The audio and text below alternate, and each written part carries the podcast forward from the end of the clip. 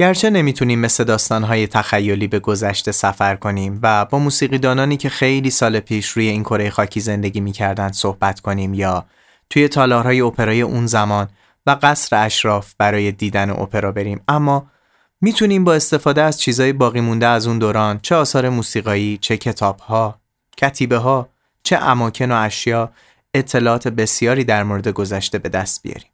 تاریخ همیشه برای من جذاب بوده.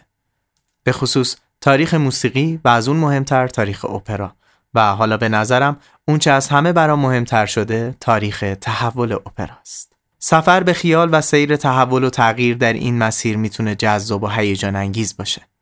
چون این همون چیزی هست که ما برای زیستن در قلمرو اپرا باید بدونیم تا این مسیر رو به درستی ادامه بدیم و البته به امروز برسیم و اونچه که این دوران قرار هست تبدیل به تاریخ بشه رو به دست آیندگان برسونیم. اما خود امروز واقعی ترین چیزی هست که وجود داره. جایی خوندم نوشته بود تاریخ گذشتگان می‌تونه چراغ راه آیندگان باشه. اما از امروز چیزی نگفته بود. ما قصد داریم به امروز برسیم. پس با من هم سفر خیال شو تا این بار از عرف او تا ملکوت میزبان نادر مشایخی باشیم تا در سیر سفر تاریخ به امروز برسیم.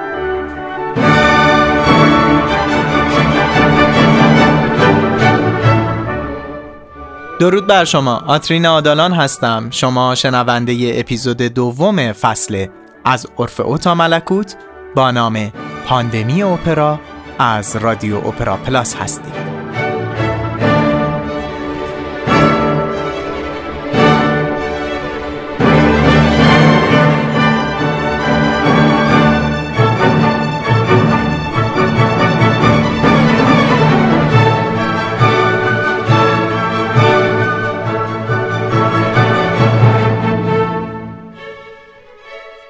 ما در قسمت اول از این فصل با هم کمی قبلتر از عرف او یعنی اولین اپرای مونتوردی شروع کردیم و تا کمی بعدتر یعنی پایان دوران اولیه و طلایی شکلگیری اپرا مسائل موسیقایی و اجتماعی رو از زبان آقای مشایخی شنیدیم. در پایان هم بحث از لیبرتو شد و ما ناخوانده مهمان قصه های اپراهای ملکوت و ندا از ساخته های خود استاد مشایخی شدیم. اما امروز قرار هست جسته و گریخته تقریبا یک قرن در اپرا رو زیر ذره بین بذاریم و شاید پاسخ این سوالات رو همراه با شنیدن قصه ها بگیریم.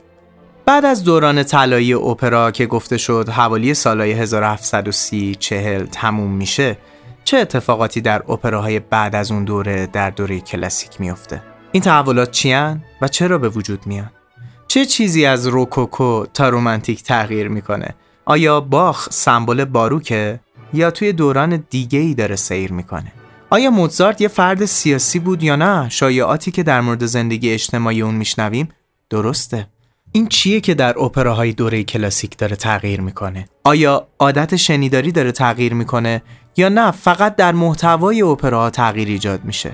و البته سری هم به بتوون و کارل ماریا فون وبر آلمانی خواهیم زد. پس با ما همراه باشید.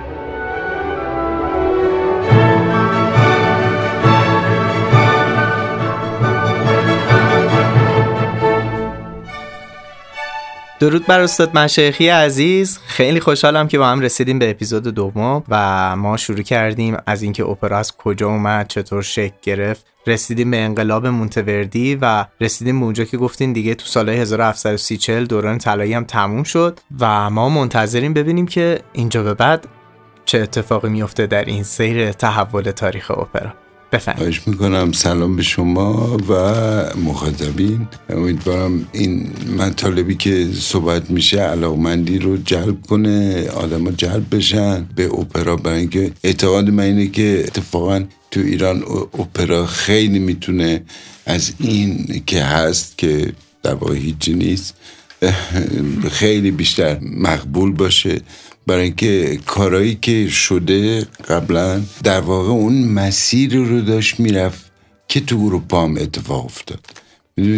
یعنی در واقع شروع کرد آدمی مثل مثلا علی نقی وزیری واقعا شروع کرد کاری بکنه که اینا اپرتن. می‌دونی؟ ولی این اپرات خب تو اروپا زمان لولی هم همین بوده دیگه می‌دونی؟ هم ارکستر بود بازیگران میخوندن بازی هم می‌کنن یه قسمتش بدون درام بوده. بود آره. یا بدون بازی بوده یا بدون موسیقی؟ بله بله. و این تغییری که به وجود میاد سر فقط اینه که قسمت رو که آدما بدون موسیقی اجرا می‌کردن اینا رو این بار با باسو کنتینو اجرا می‌کردن و این تبدیل به ریچیتاتیو شد. یعنی همون بله. چیزهایی که قبلا می‌گفتن اینا رو تبدیل کردن به ریچیتاتیو که رول مهمی بازی کرد تو موسیقی. به خاطر اینکه اصلا باسو کنتینو بود که موسیقی به هارمونی تبدیل شد. یعنی هارمونی یه بعد جدا شد از کنتروان واقعا. اولین کتاب کنتروانی که ما می‌شناسیم نوشته شد مال یوهان یوزف فوکسه که 1720 سی اون موقع نوشته شد. چرا این اون ضرورت رو احساس کرد که باید بنویسه؟ برای اینکه این جدا شده بود دیگه از هارمونی.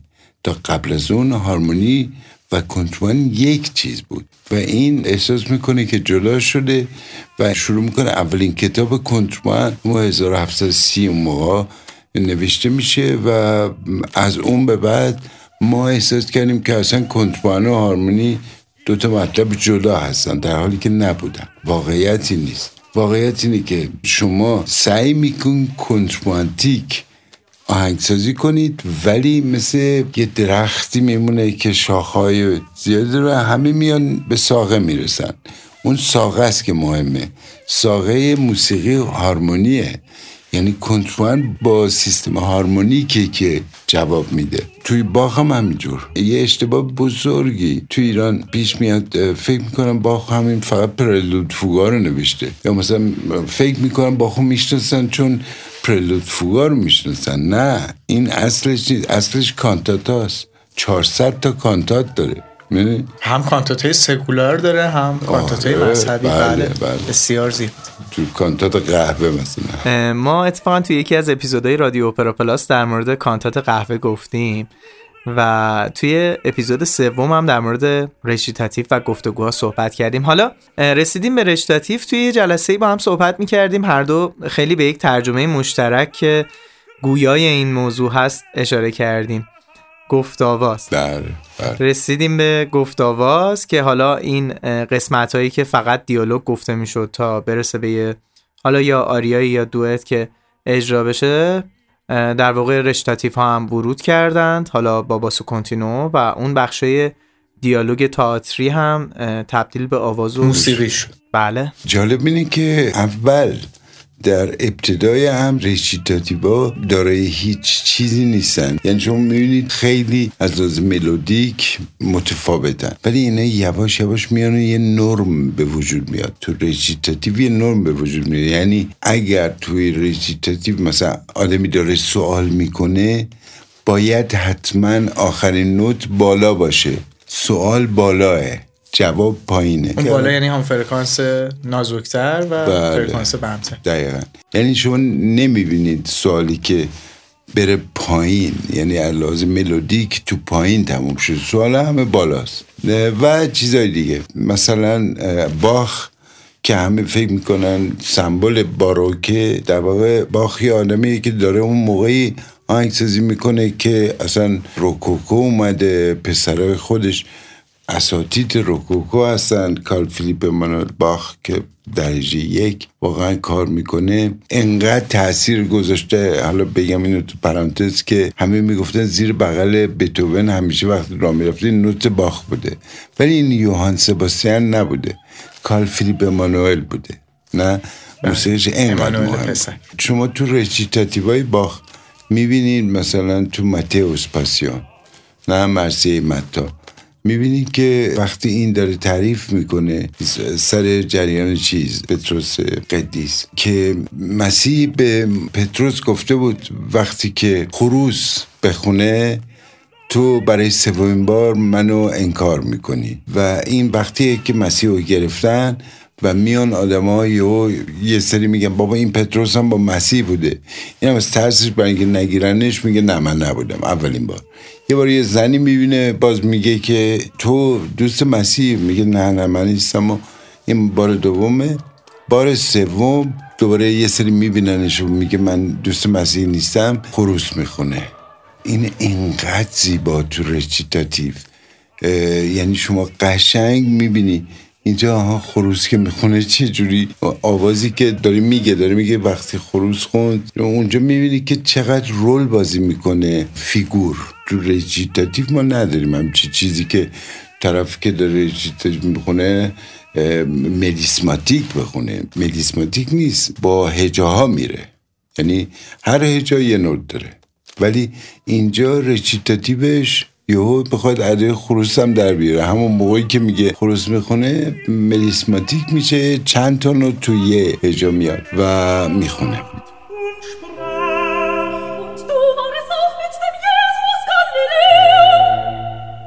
Er leugnete aber vor ihnen allen und sprach, Ich weiß nicht, was du sagst. Als er aber zur Tür hinausging, sah ihn eine andere und sprach zu denen, die da waren. Dieser war auch mit dem Jesu von Nazareth. Und er leugnete abermal und schwur dazu, ich kenne des Menschen nicht. Eine kleine Weile traten hinzu, die da standen, und sprachen zu Petro.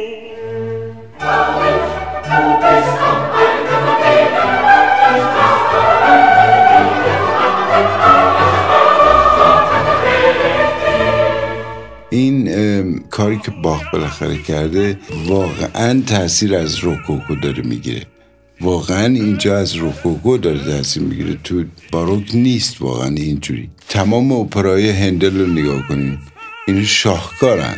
ولی رچیتاتیو ملیسماتیک نیست هیچ وقت. حالا این قضیه اینجوری که میاد میاد موزارت شروع می‌کنه دیگه. موقع شروع می‌کنه به آهنگسازی. که اون اپرا مسلما خب موزارت خیلی هم مهمه. ولی خیلی خیلی متعارفه. یعنی کاری رو می‌کنی که تو برای ایتالیایی معمول بوده و در واقع از ایدومنیو یعنی تو ایدومنیو شما می‌فهمی که موزارت این یه آدمی کاملا به خصوصیه.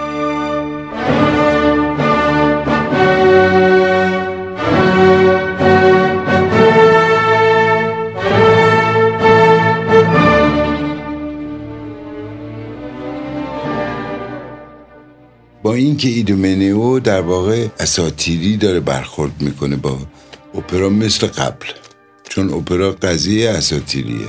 اسطوره برای نشون دادن اینکه اون اشرافی که پول این اپرا رو دادن لذت ببرن بگن آهان داره مثلا به نفع ما چیز می‌کنه و اینا. ولی توش داره کارایی رو می‌کنه که اینا تو اپرای قبل به این شکل نبود. خیلی خیلی رومانتیک داره برخورد می‌کنه. یعنی عشقی که ایدومنیو با ایدامانته داره یه, یه عشقی که تو اپرا نبود.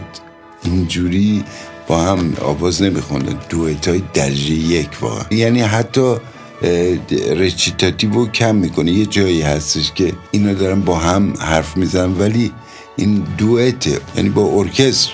حتی recitativo accompagnato هم نیست بعدش استفاده می‌کنه مثلا تو Zauberflöte. Die Weisheitslehre dieser Knaben. recitativo accompagnato یعنی ارکستر داره می‌زنه رو recitativo از اون شروع می‌کنه از ایدومنیو. بعد میاد می‌رسه مردم مثلا نمی‌دونم حتی تو اروپا اعتقادات عمومی به اینه که موزارت یه آدمی بوده که همش با خودش مشغول بوده موزیک بنویسه و اصلا فرصت نمی‌کرده اجتماع ببینی چه اتفاقات داره میفته ولی این کاملا برعکسه. می‌دونی چرا؟ به خاطر اینکه شما نگاه کنید مثلا اپرای عروسی فیگارو اولا تمشو که با مارشه نوشته. بومارش فرانسوی. یه آدمیه که خیلی خیلی رول داره بازی می‌کنه در انقلاب فرانسه. بنابراین این از طرف یوزف امپراتور اتریش ممنوع میشه شخصا شخصا اینو ممنوع می‌کنه که تئاتر عروسی فیگارو در اتریش اجرا نشه و این اجرا نمیشه حالا چرا؟ به خاطر اینکه این داستان داستان یک رعیته که فیگارو باشه با سوزانه که اونم کنیزه که اون ارباب یک قانونی بوده اون موقع که وقتی رعیت ازدواج می‌کنه با یک زن شب اول اون زن باید در اختیار ارباب باشه. و این خب خیلی وحشتناکه دیگه نه؟ اینا عاشق همه. فیگارو هم برای اینکه فرار کنه از این قانون شروع می‌کنه به فکر کردن و کلک زدن که خیلی خیلی جالب این اتفاق میفته یعنی می‌تونه این کارو بکنه. حالا چجوری این کارو می‌کنه که خیلی عالی نوشته شده از بومارشه. اینو موزارت میده به لورنسو دا پونته که اصلا librettist درجه یک. میده به این که این درست کنه. و این به ایتالیایی می نویسه اینو درست می‌کنه و می‌فهمن چون موزارت در لحاظ دولتی شغلی نداشت. ولی مثلا کسایی بودن اونجا که اپرا رو ترتیب می‌دادن که این ایمپرساریو میگه نه این ممنوعه من نمی‌تونم اجراش کنم. که شخصا موزارت میره پیش امپراتور اتریش. میره پیش اونو میگه بابا مثلا مسئله من این نیست. بعدم اینا دارن ایتالیایی می‌خونن. ایتالیایی که عوام نمی‌فهمن. عوام هم که نمیان اپرا. اپرا مال ارباباست. بذار این اجرا کنیم. بعد براش هم تعریف می‌کنه که جریان چیه و اینا. اونم خیلی علاقمند میشه. امپراتور میگه باشه. اوکی اینو اجرا کنیم. ولی جالب اینه. پول اپرا رو امپراتور میده. نه؟ یعنی اگه اینجا بود همه می‌گفتن بابا این رفته طرف می‌دونی رفته طرف سرمایداری و اربابا و اینا برای اونا. ولی ما هم داریم لذت می‌بریم از اون هنوز از اون کاری که کرده. یه نبوغی تو این نفته است. و اینو اجرا می‌کنه و به حرف خودش می‌رسه. یعنی اون کار رو می‌کنه که خودش می‌خواد با امکانات سرمایداری این عالی بوده.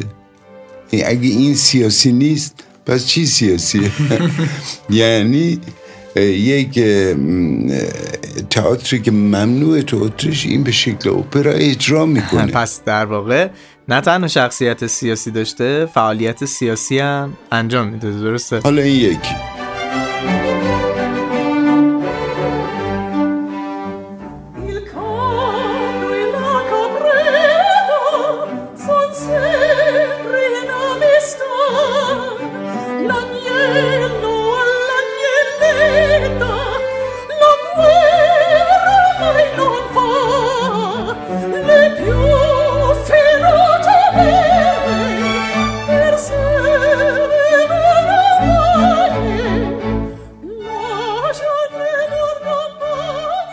موزارت تو چه سالایی بوده؟ شاید برای مخاطبی جالب باشه این عدد تاریخیش. موزارت 1756 تا 91 هستش. بله.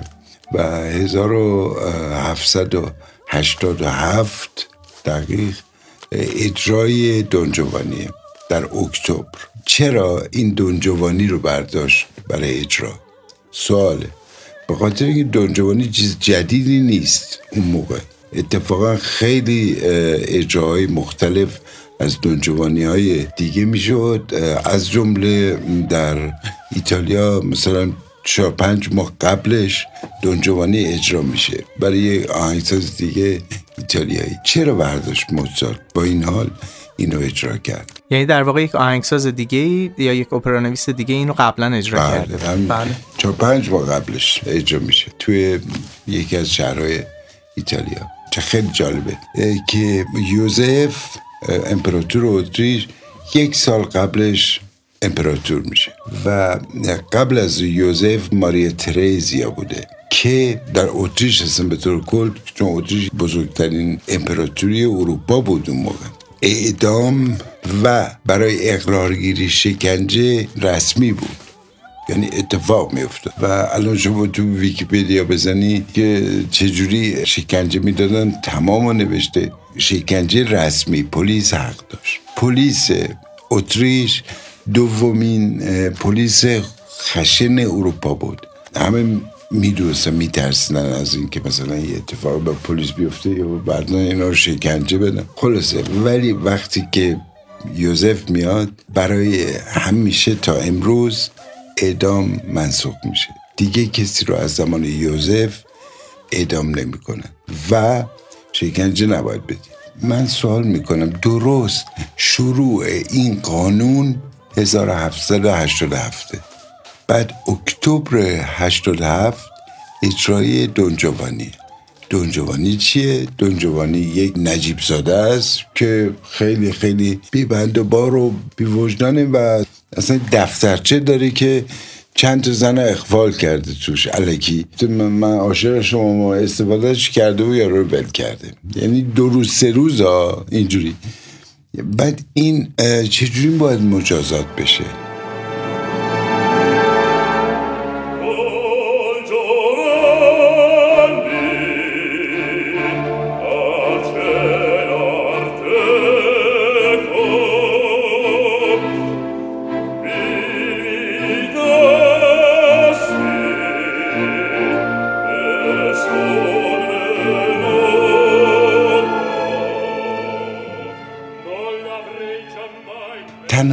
مجازاتی که توی این اپرا آخرش اتفاق میفته عکس دوم آخر اینه که این در واقع با دون اوتاویو که خودش کشته پدر یکی از این زنایی که اقفال, اقفال کرده. هستش این ظاهر میشه و میاد با دونجوانی دست میده دست که میده دونجوانی تبدیل به سنگ میشه یعنی این در واقع وجدانشه. موزارت می‌ذاره رو وجدان. وجدان تو رو زندانی می‌کنه و تو از زندان وجدان نمیتون در بیای.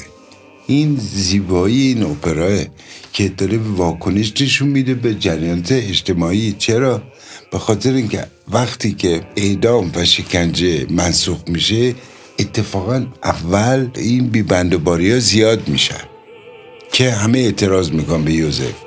که چرا این کارو کردی؟ بیا ببینیم چی شد اینا رو چجوری مجازات کنی آره. و این داره رول وجدان تو مجازات روش یعنی پیشنهادی داره میده به نظر خودش که این یک پیشنهاد اجتماعی خیلی جالبه. یعنی واکنش اجتماعی داره نشون میده. هم اون هم داپونت. نامهاشون هست. نه؟ یعنی این صحبتی که موزارت اصلا واکنش اجتماعی نشون نمی‌داده و به اجتماع کار این اشتباه با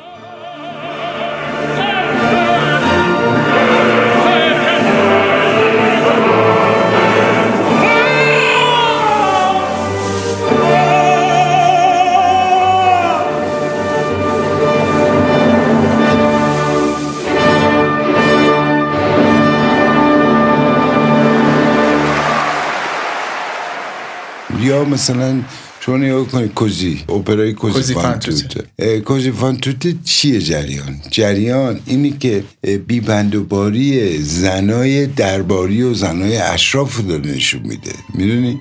یعنی اینا براشون فرق نمی‌کنه. فقط طرف صاحب منصب باشه. این مهمه براش. بقیه چیزا اصلا براش مهم نیست. کما اینکه این دوتا زنی که دوتا دوستی دارن که با اینا قرار ازدواج کنن. به حرف فرمانده اون دو نفر اون دو تا مرد اون دو تا دون فکر کنم دون الفونزو بله. اونا بهشون میگه شما برین و لباساتون عوض کن لباس مبدل بپوشین مبدل بپوشین بیاین اینا عاشق شما میشن که اتفاقا اینا زبدری عاشق. Excate tra parlo, ma tali litigi finiscano qua, ma tali litigi finiscano qua. L'ho detto ci avete che infine il secondo provarci dovete se avete onestà. Tai prove lasciamo, non donne vogliamo, o fuori la spada, o fuori la spada, o fuori la spada, Arrabbiando chi sta pazzo desire sul vivo mi tocca pazzo desire sul vivo mi tocca il lasciar di bosco sortire una cendola e morire e scordo va il lasciar di bosco sortire una cendola e morire e scordo va e morire e scordo va e morire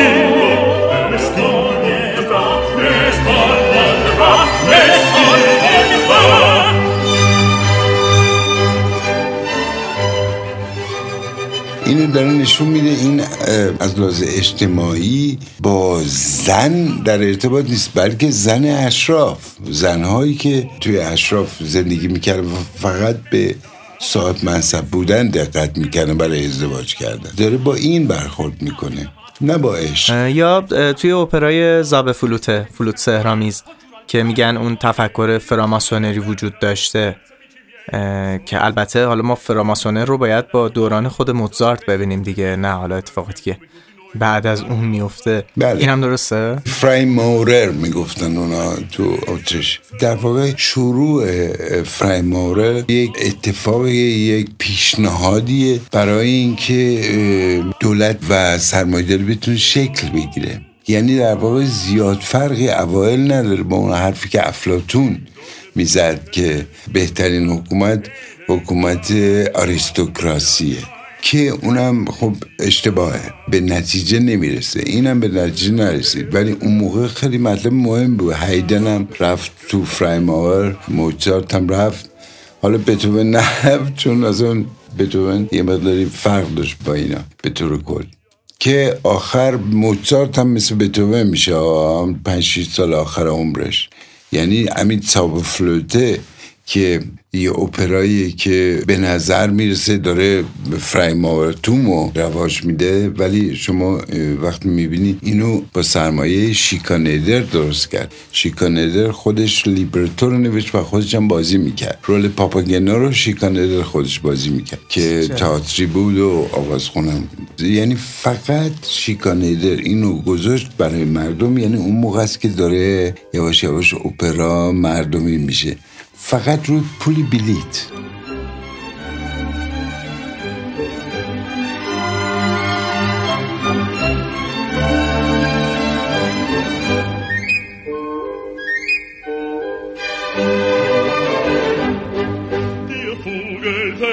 bin ich ja stets lustig, heißer Hauptsassa, ich Vogelfänger bin bekannt, bei alt und jung im ganzen Land. Weiß mit dem Locken umzugehen und mich aus Pfeifen zu verstehen. Drum kann ich froh und lustig sein, denn alle Vögel sind ja mein.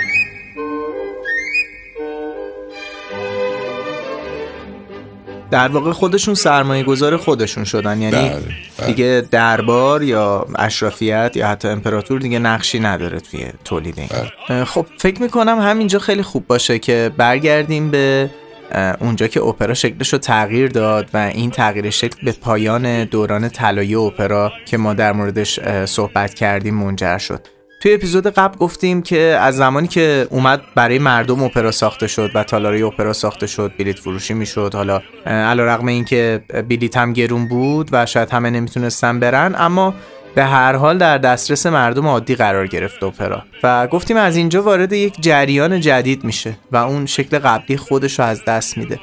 خیلی دوست دارم اینجا بدونم اینجا چه اتفاقی میفته مهمترین اتفاقی که میفته تمهایی است که میاد تو اپرا. این تما تا قبل از اون تمای اساتیری بود و داستانهای یونان و تمام سعی این بود که خودشون بچسبونن به یونان. نه؟ خیلی جالبه که اون دوره سعی که آهنگسازا می‌کردن برای اینکه سفارش بگیرن از اینا این بود که میرن داستانه رو گیر میرن که تو این داستان یا شبیه همون اشرافزاده ای که قرار پول بده. نه؟ یا حداقل اون خودش فکر می‌کنه شبیه اینه. اشرف زاده اصلا رول بازی نمی‌کردن تو این مطلب که چه چیزی رو اجرا کنی و اصلا وقتشون برای این کارا نمیذاشتن. این کار آهنگساز و librettist بود و اونا تعیین می‌کردن برای جلب رضایت اونها برای جلب رضایت بله. و خیلی کمک بزرگی هستن کردن اینا تو اون دوره برای اینکه نشون بدن که تو مثل اساطیر هستی و فلان اینا که اصلا رفتار طرف هم درست بشه. می‌دونی؟ یعنی طرف بدون من بابا من پیشینیان من اینا بودن. من دارم این فلسفه رو دنبال می‌کنم. اینم کمک کرد. ولی از زمانی که اپرا دیگه مردمی میشه میاد با تمهای مردمی تمهای اجتماعی حتی تمهایی که همون موقع داره اتفاق میفته خودشو مشغول می‌کنه. این از دوره شروع میشه که پرگولزی لسر و پاترون هم می‌نویسه. بله. که از اون دوره اون یه چیز یعنی اجتماعی. بوفا اپرایی که آره. یه چیز اجتماعیه واقعا. یه اتفاقی داره میفته که این اه، اساطیری نیست. این کلفتیه که مثلا اربابش عاشقشه و می‌خواد با این ازدواج کنه فلان اینا. یعنی یه مقدار اجتماعی داره برخورد می‌کنه دوباره با اه، دو تا اه، طبقه مختلف اجتماعی. در واقع می‌تونیم بگیم اپرا سریا دارن همون راه قبل رو ادامه میدن. یعنی باز همون داستانه اساتیری و داستانه جدی رو دارن. بله، و بله. ما از بوفا اپرا وارد این جریان جدید میشیم و لاسر و پادرونا هم که اسپوردید خب خیلی مهم. 13 سال بعد از مرگ خود پرگولسی. زود میمیره پرگولز بله و حالا توی جامعه روشنفکر فرانسه تمجید میشه به خصوص توسط ژان ژاک روسو. اینو ما توی اپیزود ششم رادیو اپرا یعنی اپرا بوفا در موردش صحبت کردیم کامل. حالا بگذاریم. سوال اینه که در واقع بوفا اپراها اه، میان و جریان رو عوض می‌کنن؟ آره دیگه می‌بینیم برای مردم جالب نه مثل همین الان. شما فیلم ها رو سینما رو می‌بینی فیلم هایی که درست میشه فیلم های فکایی زیادتر درست میشه تا فیلم های جدی که مثلا ناراحت کننده است.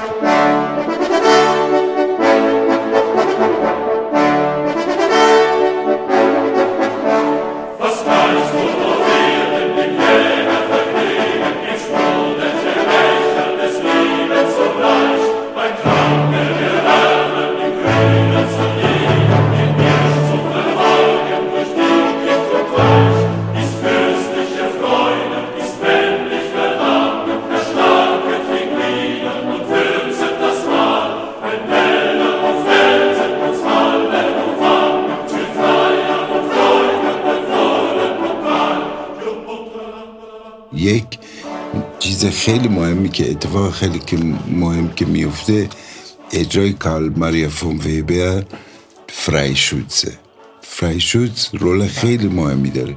چرا؟ برای اینکه برای بار اول این میاد اساطیر و اینا رو ول می‌کنه. در واقع میاد یه چیزای مردمی یه چیزای در واقع ملی رو روش تاکید می‌کنه. اون داستان داستان فرایشوتز یه داستان که در واقع تو آلمان آدما می‌گفتن برای هم. یعنی یه چیز عمومی بود یه چیزی بود که مال دربار نبود.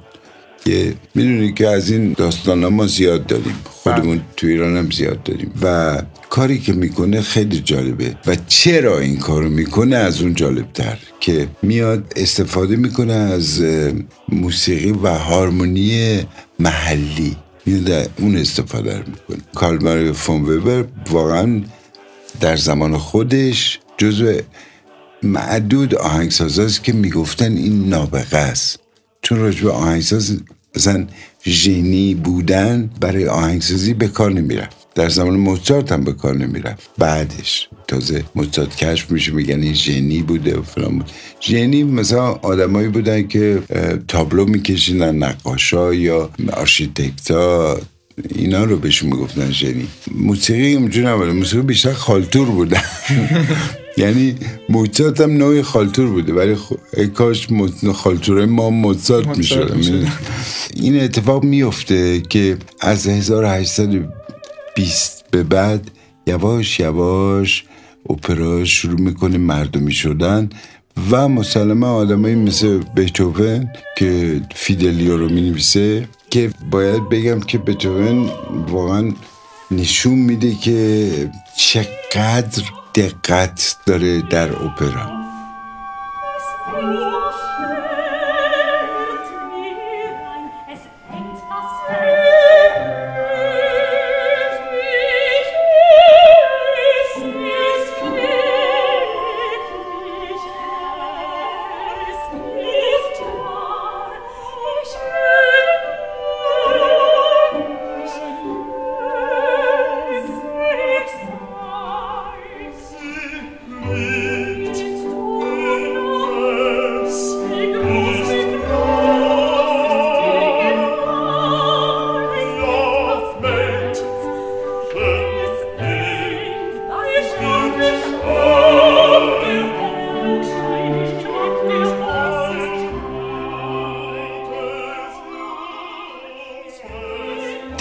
دقت بتوون شاهکار برای اینکه سه تا Version و نسخه مختلف از فیدلیو هست. و نسخه کامل ها کامل سه تا نسخه مختلف نوشت اصلا اوورتور چهار تاست. سه تا فیدلیو داره یه دونه لئونور. سه تا لئونور داره یه فیدلیو. این از اون موقع شروع میشه که نقش زن و رو زن داره تاکید می‌کنه. برای اولین بار به این شکل داره رو زن در واقع نشون میده این که این زن چقدر عاشق فلورستانه. شوهرش که که خودشو جا می‌زنه جای مرد و میره اینو نجات میده. این یه چیز کاملا جدیدی بود. رو زن اصلا اینجوری برخورد نمی‌شد. از زمان بتوون برخورد میشه واقعا.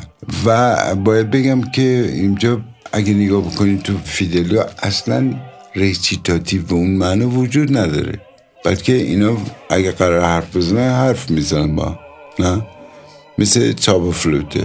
Zauberflöte هم recitativo دیگه نداره. یواش یواش ریچیتاتیو اون چیزشو از دست میده. اون رسمیتشو از دست میده یواش یواش برای اینکه برای آهنگسازا چون تازه داره توی مردم عادی هم رخنه می‌کنه این زیبایی دوست دارن از داستانم چیز بفهمن. می‌دونی؟ برای همین اینا دیالوگ میشن دیالوگ معمولی. ساب خیلی طولانی دیالوگاش در واقع همون حالا توی آلمانی بهش میگن Singspiel دیگه. آره Singspiel آره. که البته موتسارت از قبلش شروع می‌کنه با Zauberflöte. Singspiel شروع نمیشه. نه توی بقیه اون یکی سرقت حرمسرا در بله. واقع شروع میشه. دزدی از حرمسرا. Entführung گاستم سرای. حالا این جریان باز دوباره یه مشکل داره. یه مشکل داره که یک دست نیست. موسیقی بعد دوباره دیالوگه. موسیقی دیالوگه. این از قرن 17 بوده از زمان چیز لولی که دیالوگ میگن داستانه که مال مولیره که خب خیلی هم بله. خوبه ولی خب آوازم ولی یه مشکل داره.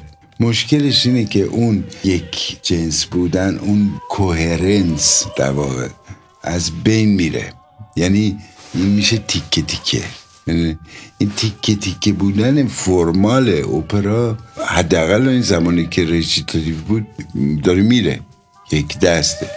ولی اینی که یه موسیقی قطع میشه دیالوگ میاد یه مشکله واقعا. یه مشکلی که باید این حل می‌کردیم که چجوری حل میشه؟ واگنر. واگنر وارد عمل میشه. خب استاد اسم اپیزود بعد رو با خودتون آوردید. واگنر وارد می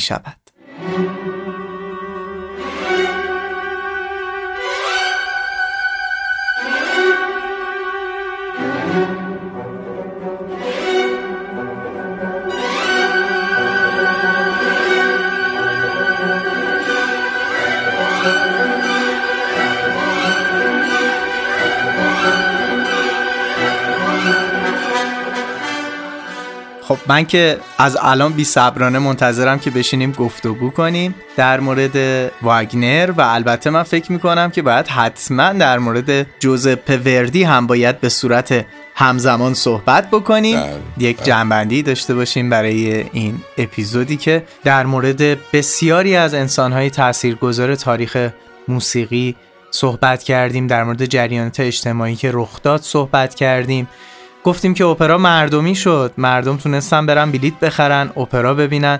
همه گیر شد و انگار یک پاندمی به وجود اومد از اپرا. بله. در مورد باخ صحبت کردیم در مورد بتهوون صحبت کردیم در مورد موتزارت صحبت کردیم و خیلی از اپراهاشو گفتیم در مورد وبر صحبت کردیم و همه اینها یعنی اینکه شما یک اپیزود بسیار بسیار پربار رو برای ما در رادیو اپرا به یادگار گذاشتید. اگر نکته ای باقی مونده بفرمایید. مسئله اینه که اون نوع اپرا و اون نگرشی که نسبت به آواز سولو زمان مونتوردی استفاده میشه اون تغییر نمی‌کنه ها ولی فرم اپراست که داره تغییر می‌کنه. یعنی آوازی که می‌خونی با همراهی یا ارکستر یا سازهای کمتر مثل باسو کنتینوم این ادامه پیدا می‌کنه. ادامه پیدا می‌کنه تا تا واگنر. یعنی واقعا از لحاظ روحی تغییری نمی‌کنه. می‌دونی؟ توی واگنر بازم واگنر رو همون جوری می‌تونیم بشنویم که مثلا بتوون رو میشنویم تغییر آنچنانی لحاظ اینکه نوع و عادت شنیداری رو تغییر میده نیست. تو واگنر هم نیست. این میاد حتی می‌رسه تا کیج. این تا کیج از مونتوردی تا کیج ما چیز دیگه یعنی عادت شنیداریمون تغییر نمی‌کنه. ما اون انتظار رو داریم که اون احساس رو در ما ایجاد کنه. حالا قبول دارم مثلا بتوون مثلا یه عصبی می‌شد فوش می‌داد کسی با موسیقی بتوون گریه می‌کرد. نه؟ ولی خب دلیل داشتی که طرف گریه می‌کرده می‌دونیم حالا بگذاریم از اون نگرشی که بتوون نسبت به موسیقی خودش داره. ولی این نوع عادت شنیداری ادامه پیدا می‌کنه. بسیار عالی استاد ممنون ازتون. خیلی خیلی کیف کردم استفاده کردم. مطمئنم همون قدر که برای من مفید و موثر بوده برای همه علاقمندان هم بوده و بی صبرانه منتظریم تا دفعه بعد در مورد اون دورانی که شاید همه ما اپرا رو از اونجا به بعد خیلی بیشتر شنیدیم و بیشتر می‌شناسیم به خصوص اون صده ای که اتفاق میفته حالا از تولد واگنر بریم تا برسیم به پوچینی. فکر می‌کنم همه بی صبرانه منتظریم تا اون اتفاق رخ بده و همونطور که قبلا گفتم برسیم به امروز و راهمون رو ادامه بدیم. ممنونم ازتون. تا اپیزود بعدی. مخلصم